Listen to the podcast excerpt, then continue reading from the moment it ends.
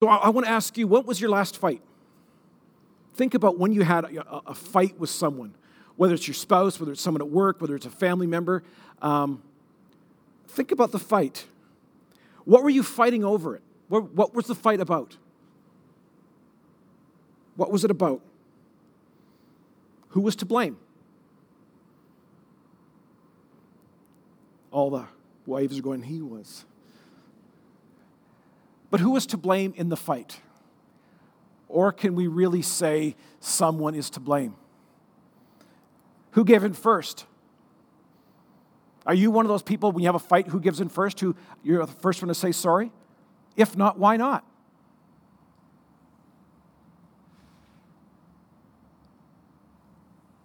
What could you have done to stop the fight? Like there's something in there when you're fighting, you know that I could stop this right now. But there's something inside of us that chooses not to.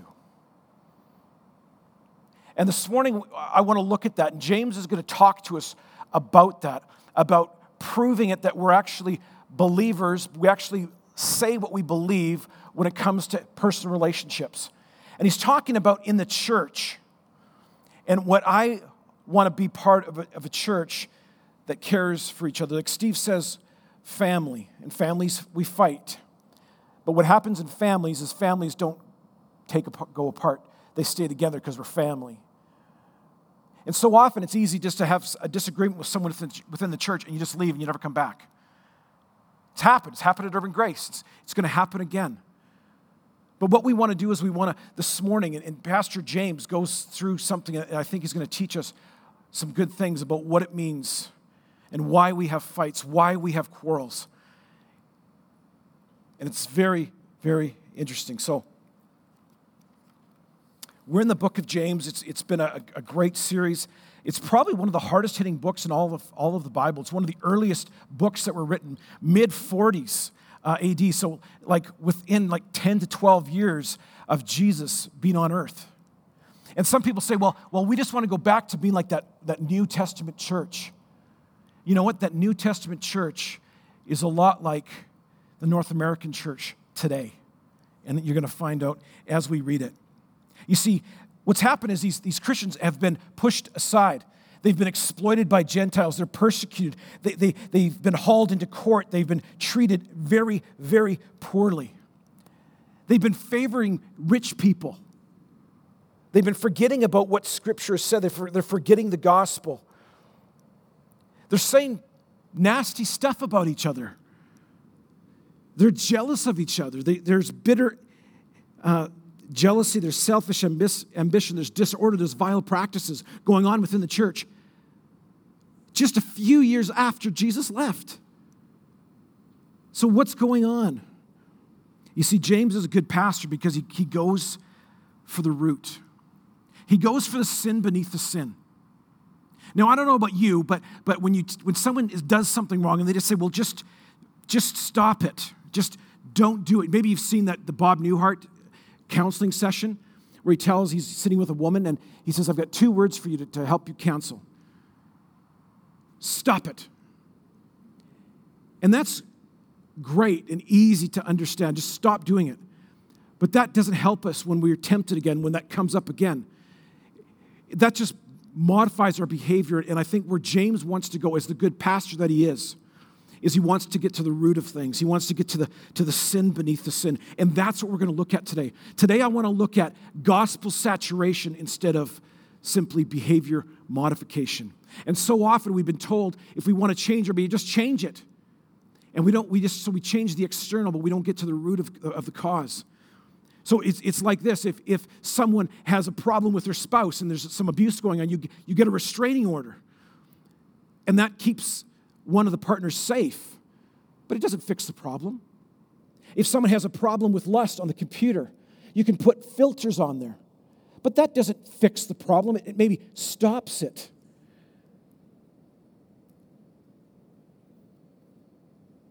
If you have a problem with debt, you can say, oh, I'm just going to cut up my credit cards. But it doesn't get to the root of why you're racking up debt. Why do you have to spend so much money? If you're angry, You can't just say, well, well, you know what, I'm just going to go get a punching bag and that's going to help my anger. Well, it may help and that may be a good thing. And all of these things, if you, if you do, may be good things, but they're still not getting to the root of the issue. And that's this morning that I think James wants us as a church to look at. Uh, turn with me to James chapter 4, and, and we're going to look at, we're going to go, go through it um, section by section. But James chapter 4, we're going to look at verses 1 to 12 this morning. James says this James says, What causes quarrels and what causes fights among you? Is it not this that your passions are at war within you? You desire and you do not have. So you murder, you covet and cannot obtain. So you fight and you quarrel. You do not have because you do not ask. You ask and you do not receive because you ask wrongly to spend it on your own passions.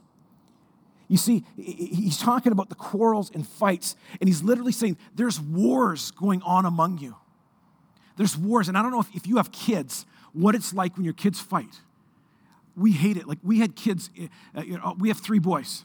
And so our two oldest, they were really close together, and they would fight. Like we literally thought that we would never, ever have a family gathering together when the kids grew up because they just, like, they were at like cat and dog. And we could just say simply to our, our sons, they could just say sorry. And they're bored. They say sorry. And then five, months, five minutes later, they're punching each other, saying they're sorry. So we would do lots of stuff. We, we would actually, for a time, we took everything away from them and we put them down in our unfinished basement and they had to live together. And it, like they were so stubborn, it lasted like weeks. But, it, but again, it's, it, we're trying to get to the, you, got to learn to, to get along with each other. But we can't just say stop it and just say sorry because it doesn't work. It works for the second. We, okay, we feel good, but we go back to there. And that's what James is trying to get at. He goes, why, why are you having these, these fights? He answers it. It's a rhetorical question. He says, It's that the passions that are, that are at war within you, because it's our selfishness. He says, You have these passions. Sorry. Is it okay? Okay. Um, I, I don't think I was jumping that much. I know I'm excited, but that's he says that it's because the passions that are at war within. And the words that's used here for passions is a word in the Greek called hedone, which we get our word hedonism from. It's like people were going along and then going, whatever makes me happy is what is going to happen. And if someone gets in my way, who cares? It's about me. And that was happening in the early church. Does that ever happen with you in fights and quarrels that you have? You make it about yourself. You don't want to give in because why? You don't want to lose, you want to win. They're wrong, you're right. You want something so bad, you don't care if you step over people in order to get it. That's what was happening within this church. The reality is, is they were fighting because they believed the fundamental lie that they needed something more in order to be happy. They were fighting because they believed they needed something more in order to be happy. Now, James is talking to Christians here. These are people that say, I believe in Jesus. I have followed Jesus, and yet this is going on within their church. They weren't believing the gospel, they weren't believing the good news. They believed that there was something more. The reality is, is a lot of their life did suck. They were getting persecuted. They were losing their jobs because they were Christians. As they were dispersed, they weren't getting taken in by their Jewish brothers and sisters. Why? Because they were Christian. And I'm sure they're saying, this is not fair. This sucks. And the reality is, if your life does not suck right now, it will in the future at some time. And what you're going to have to do is go back to the truth and the goodness of the gospel. It's the only antidote that we have. And when we say good news, it's good news because it answers questions, every question that we have in our life.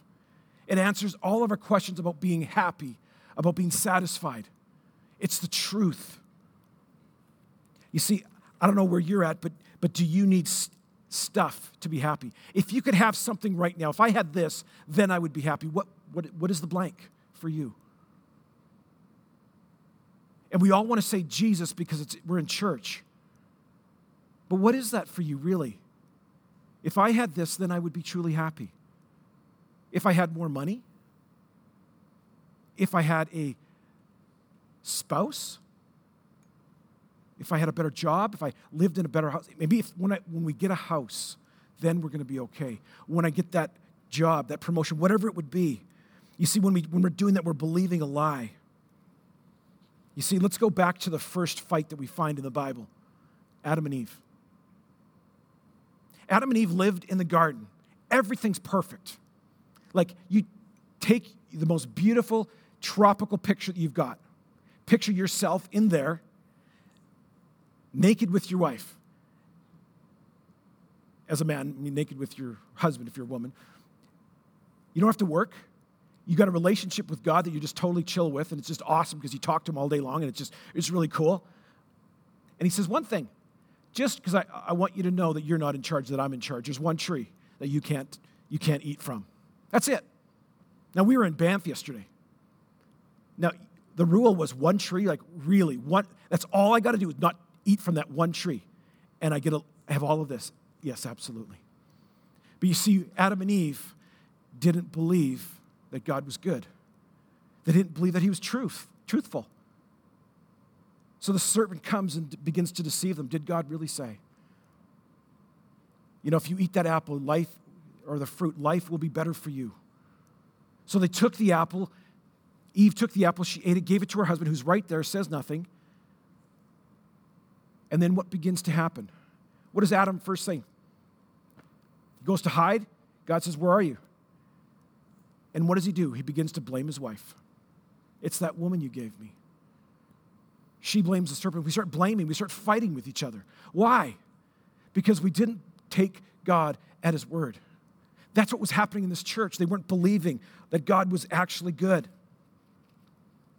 The story of, of David and Bathsheba. David was this king, he was the greatest king that Israel ever had. And he was a very successful king. But he got a little lazy later on in life. And as he was hanging out at the palace when everyone else is at war, he was checking out some hot girl that was showering. He goes, Wow, she is hot. I want her. He gets his servants to bring her back to his place. He has sex with her. They have, she gets pregnant. And then he decides that he's got a, the husband, he's got to get rid of this, is not going to look good. So he brings the husband back, tries to make the husband uh, have a night with his wife. He refuses because he's, a, he's an upright guy. So David sends him to battle in the front lines to be killed. You see, when we have needs in our life that we think are going to be met in any other place other than God, we do crazy stuff. David was called a man after God's own, one of the greatest kings, and that's what he did. So, what are we capable of? When we are not truly believing that God is enough, that we need more. You see, what's the result of living this way? The result is unanswered prayer. And when we don't have, when we have unanswered prayer, we have disappointment with God. He doesn't listen to our prayers. But James says, you guys are asking for the wrong stuff. You're just selfish. Of course, he's not going to answer that stuff. It's like if you're a parent and your kid asks for cereal every meal of the day or asked to eat his Halloween candy instead of the meals. You're going to say no, that's going to kill you. It's going to, you're going to be a diabetic and your teeth are going to rot out and fall, are going to rot and fall out. So you're not going to allow your kid to do that. It's the same way with God. But then you begin to go, God doesn't, you don't want to pray because he doesn't, he doesn't answer your prayers. What's your prayer life like? You see, when we pray, even if we're pray, praying for the wrong stuff, prayer sometimes purifies your heart because you start praying for things. You go, I can't believe I'm, I'm actually praying for that. How selfish is that? And when, we, when you know other needs that are greater that we should be praying for. You see, it's not that, that God doesn't want us to enjoy life. He's, it's not about the passions. It's, it's, the, it's the idea that the, there's a world out there that is against God. And we're believing that the world has the truth and the world has the life that we're looking for. And it's not true. You see, Satan never created any pleasure. He just comes to kill, steal, and destroy all the pleasure and all the good things that God has made. He's came to come to twist that. And he's telling us, and he's telling us lies, and that's why this fighting was happening within this church. He goes on, verse 4. He says, You adulterous people. You adulterous people. Do you not know that friendship with the world is enmity with God? You know, this is the Bible. This is a path. This is Jesus' half brother saying this to his people. Back in chapter one, he called these people his beloved brothers, beloved brothers and sisters. And now he's sending them this letter. He's telling them, You adulterous people. You see, what he's saying there is he's saying, The way you are treating God is the same way if there was a wife or a husband that would go and cheat on their spouse and the hurt that that brings. Throughout the Old Testament, the metaphor was always used of Israel as, as, as being uh, God's like bride. In the New Testament, it's the bride, but, but she was like the wife of, of God. And marriage, when we see marriage, marriage, Paul tells us in Ephesians that a marriage is the, is the, it's the mystery of marriage, but it shows us between what, what the church is and Jesus.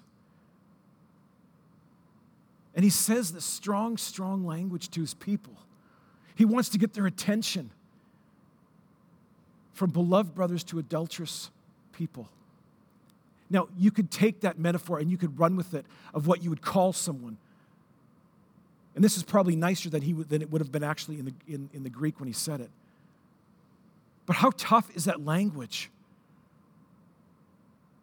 He says, the, Your friendship with the world is like if you had a husband or a wife that would go and have an affair with someone else.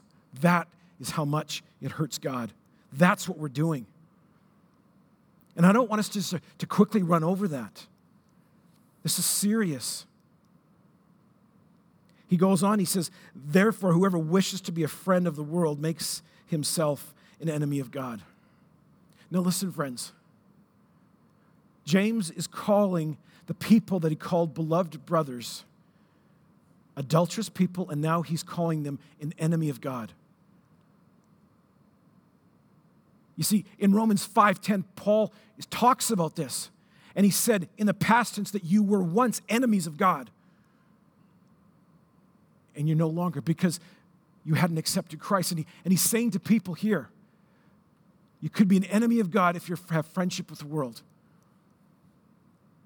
But he's, he's talking to the Christian church. But, but what I think he's doing here, now don't, don't miss this. I believe he's believing there's people in the church that think they know Jesus, but they don't. They think they, they're saved because they've done the right things. They go to church, they pray a prayer once at summer camp or whatever, or however they did it then. But I want you to know if, if, if, if you aren't really, if God's not a really big deal, but you say you're a Christian, I want to ask you, are you truly saved? Like, this is hard words that James is saying. That's what he said at the beginning of chapter 3 that none of you should be teachers. It's hard to say that to people. You may not be saved. You think you're saved. That's what James is telling his people. Because there's, there's nothing in their life that's showing that, that they actually love Jesus. And again, it's not about having pleasure. I think Christians should be the most happy, fun, pleasurable people, but not in things of the world.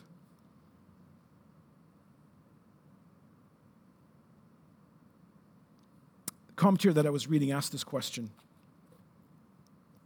And I don't want you just to slip, skip over these questions. Are you a better friend with the world or with Jesus today than a year ago? Are you a better friend with the world or with Jesus today than you were a year ago?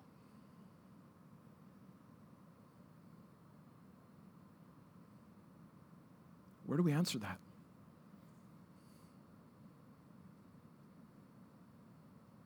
Where does your primary pleasure come from? What is your primary source of pleasure?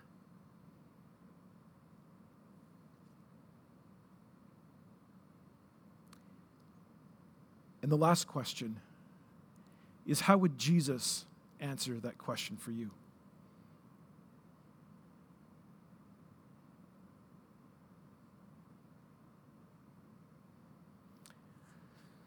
Like as I was preparing this, I was sitting in Starbucks last night and just weeping as I asked myself these questions.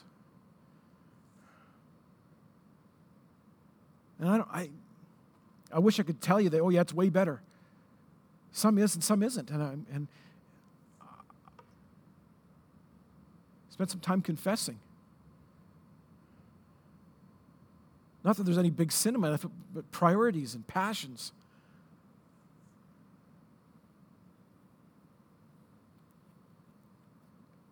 Friends, I want us to be serious about this because James is serious about this.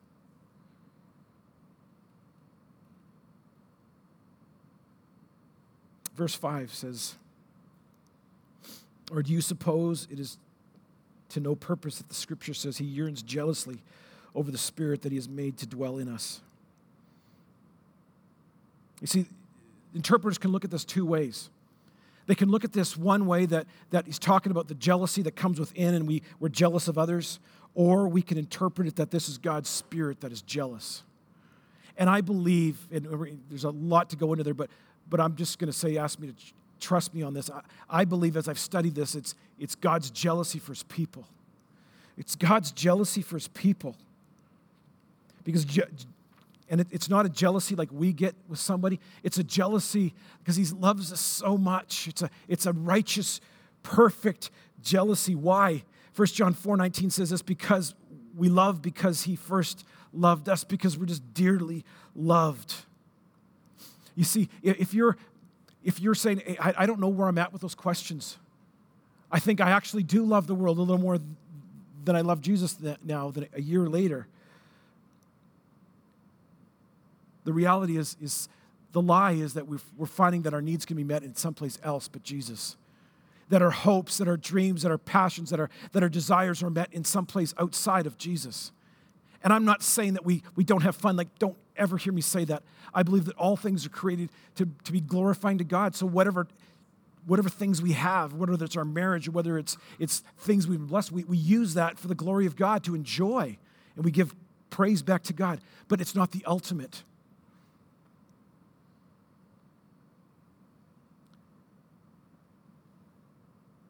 He goes on, he says this, verse 6. But he gives, which is like, before we go to verse 6. I don't know where you're at with those questions. And I've been just really praying that the Spirit would just would, would, would deal with each one of us like He's been dealing with me on these questions. You may say, yeah, you know what? I, I the answer is I love the world more than I love Jesus. There it is. There it is. And right now, Satan's telling that you're so bad and you're horrible, and how could you do that? You suck as a Christian, you should never do this, and you can't be loved. Those are all lies from the evil because he's the father of lies. But I want us to look at verse 6 and what he says. He says, But he gives more grace. More grace. And that, please, deserves an amen. There it says, God opposes the proud, but gives grace to the humble. He gives more grace. Grace, grace, grace. Ephesians 4:16 says, "Let us then with confidence draw near to the throne of grace that we may receive mercy and find grace to help in the time of need." Now that is good news. No matter where you've been in the last year, if you answered, "Man, I'm closer to the world than with Jesus," I want to tell you the good news is there's more grace. There's more grace. Never exhausts itself. Matt, can you put that one picture up? I love how Trevor gives us pictures to remember. Niagara Falls. I want you to picture of God's grace as Niagara Falls. It's 180 feet high. There's two falls, actually. There's the American Falls and there's the Canadian Horseshoe Falls.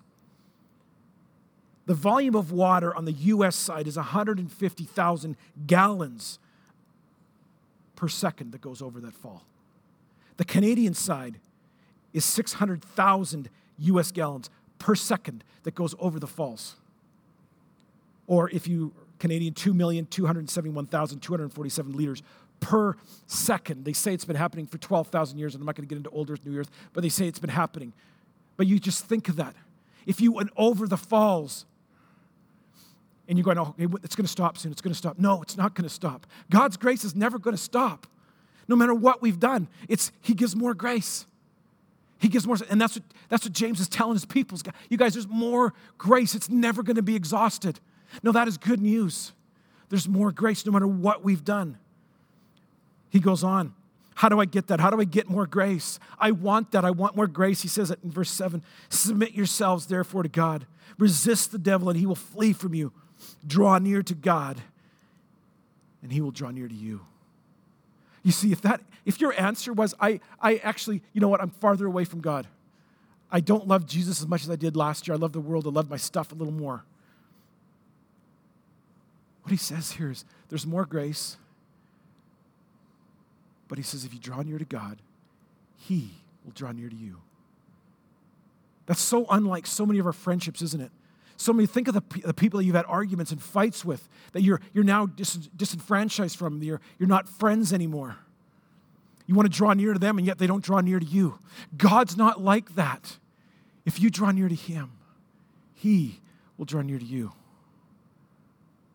So, wherever you're at, that's a promise. He says, Cleanse your hands, you sinners, and purify your hearts, you double minded. So, first of all, what do we need to do? We need to submit. Submit and say, I need a Savior. I, have messed it up. I can't be my own Savior. The things that I'm pursuing are not bringing me joy and happiness. The pleasures that I'm seeking aren't giving me the pleasure that I actually thought. Resist the devil. The devil is trying to destroy you. He's telling you and luring all of us to say, if you do this, you will enjoy and experience love. You'll experience fulfillment. You'll experience the peace that you're always looking for. It's a lie. Satan doesn't do anything good. He kills, steals, and destroys. And Jesus, Jesus came to bring us life and to bring it to the full, abundantly. And see, but we keep forgetting that. We keep forgetting that. You see, this resisting the devil, it's, it's a military reference. Literally, it's, it's hand-to-hand combat. It's, it's not easy. Resisting the devil is not easy. You need to fight. But we've got all of the, the things that we need to fight with. He says, draw near to God, and you'll have more grace.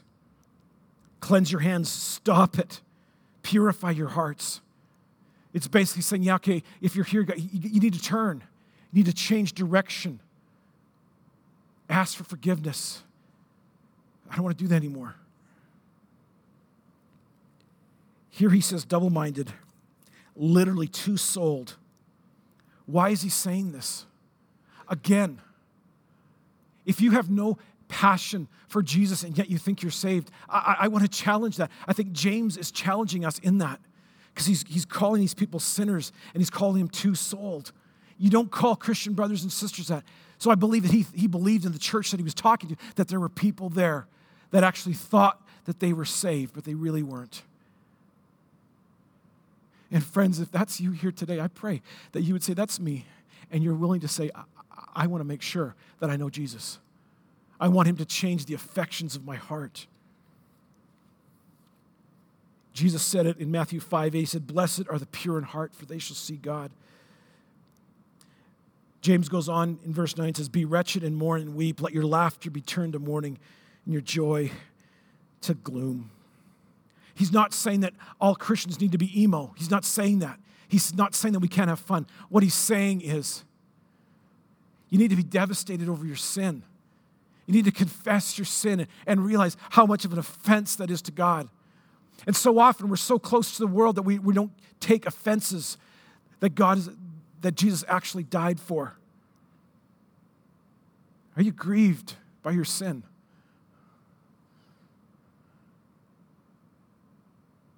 Are you grieved by your sin? Jesus said, Blessed are those who mourn, for they shall be comforted. So if you are deeply sorry for the sin that you did, God will comfort you. You just got to say, I, I, admit I need a Savior. The stuff that I'm, that I'm following isn't helping me, isn't bringing the joy and satisfaction that I need. And then he ends off verses 11 and 12. He says, Do not speak evil against one another, brothers. The one who speaks against a brother or judges his brother speaks evil against the law and judges the law. But if you judge the law, you're not a doer of the law, but a judge. There is only one lawgiver and judge, he who is able to save and to destroy. But who are you to judge your neighbor? You see, people always quote Jesus as saying, you know, uh, don't judge lest you be judged. And that's just a way of saying, uh, I want to do what I want to do and don't tell, talk to me. And what he's talking about here, he's not talking about that. We are called to judge. We have the word of God here to show what's true and what's not true. But he's forbidding slander and the speech that runs someone's down, even if it's true, because that's what they were doing in his church. And just because something is true doesn't mean that we can say it, because it'll hurt somebody. Christian duty is to exercise judgment. You see, when, when Jesus was saying that, that judge not that you'd be judged, he's talking about those that, that haven't taken the log out of their own eye yet. So look at yourself first. Christian duty is to exercise judgment. We're told in Matthew by Jesus in 7:15 that to beware of the false prophets and judge by the standard of God. James himself was judging his church. He called them adulterers. He says, You guys are fooling around in the world, and you got to stop it.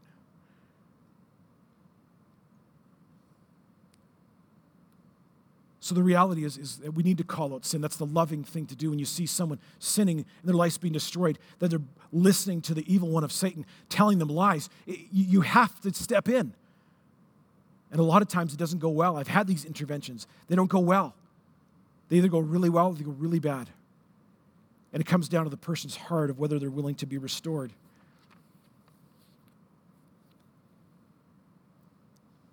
So this morning I want to I want to end off um, with helping us deal with how do we how do we work in the church? How do we deal with our lives when when things don't go the way we want? The reason why we have conflicts and quarrels because we've got passions within us that are warring against each other. We're believing a lie. And, and I want to I want to leave you with this is the question, I want to ask you a question here. Can you go to the next slide? Is what are you not believing about the gospel? Because I believe we get in quarrels and we get in fights because we stop believing the truth about the gospel.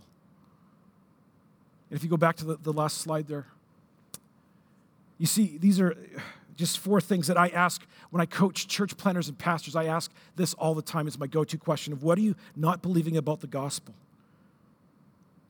What are you believing that God's not good, that you, that you believe having this sin is going to is gonna actually uh, give you happiness? What is it that you're believing about the glory of God? That somehow you got to feel fear people rather than just fear God. If you've got this great relationship with God, why do you need to fear other people? Because God is glorious.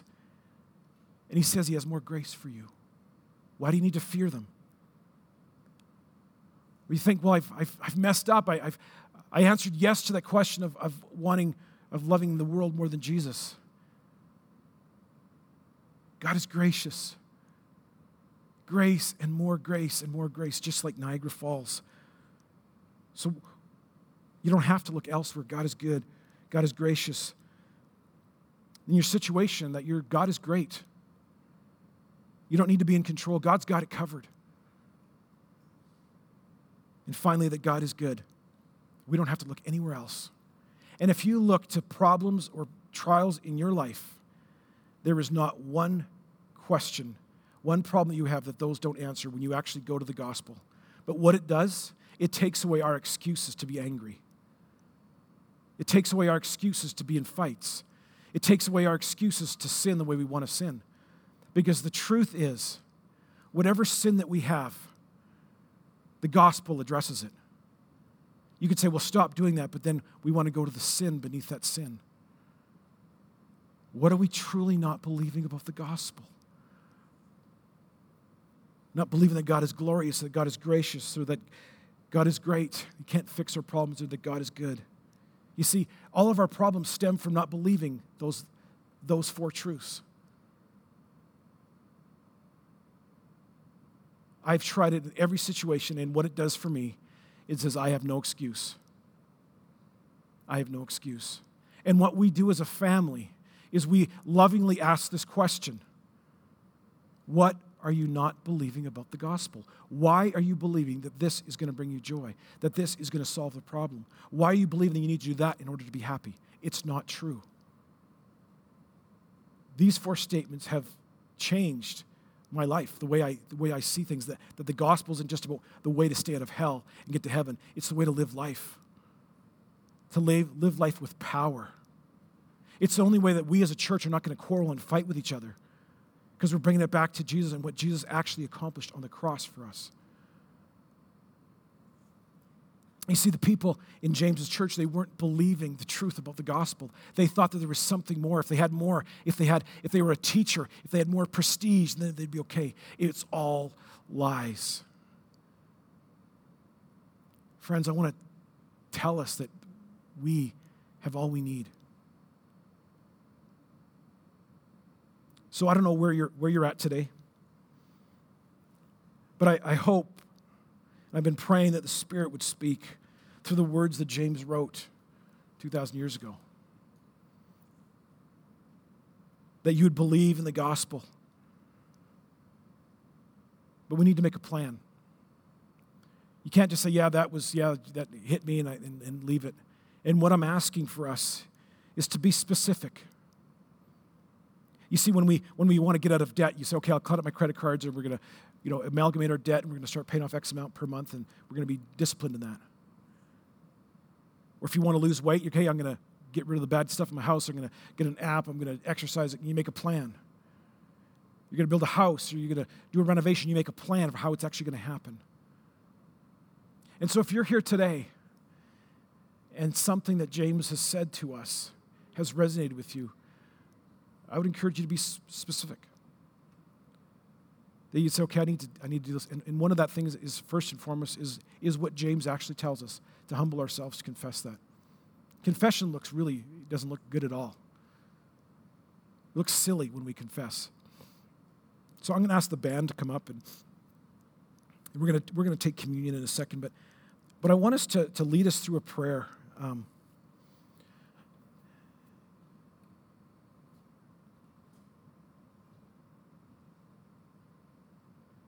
Now I'm just going to ask all of us. I don't, I don't want to. I don't want to embarrass anybody, but I think I, I think we're, we're, we need to do this. So I'm just going to ask you to stand, and if you feel comfortable, I want to pray a prayer. But what I'm going to ask you to do is, is to simply put your hands out upside down. And if you want to confess some of the things that, that, that you've been doing, I, I pray that you would just confess those uh, as I pray, that you confess those and allow those just to fall off and then I'll finish with a prayer and we'll invert our hands.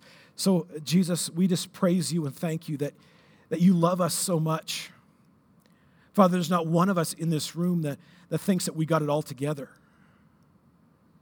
And Father, um, I know my own life, there's, there's times where I've put the world and things ahead of you. There's times where I haven't believed that you are good and gracious. Times I haven't be- believed that you're glorious, that you're gracious. So I encourage you right now just to, to pray and, just ask God to, to forgive you of those things and allow those things to just fall away, fall out of your hands, fall into the ground. They're no longer part of you.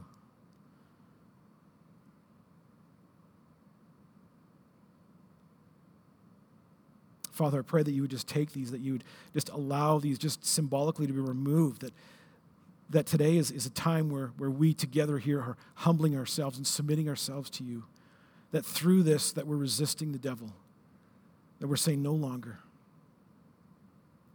And whatever you've talked to the Lord about, talked to Jesus about in prayer, I pray that you would just ask him what you want him to do, what you are called to do.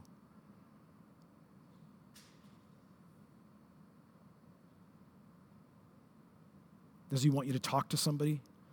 Does he want you to confess this to somebody? Does he want you to help make a plan with, with other brothers and sisters in this family?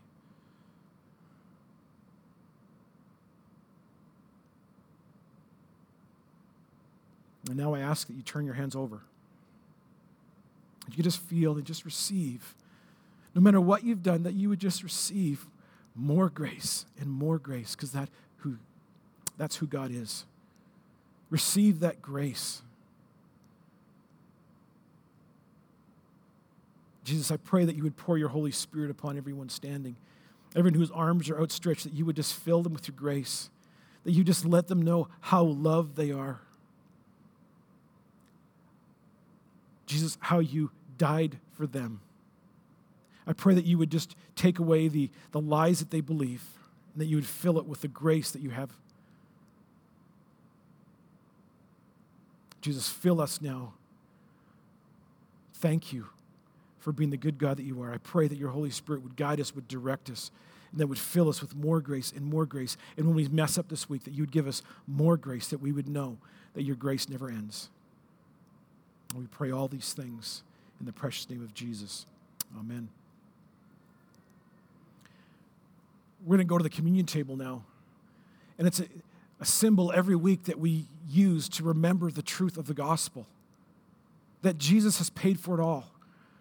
There's elements here of bread, which symbolizes Jesus' body, that he was an actual man that came from heaven to earth, that his body was actually broken for us.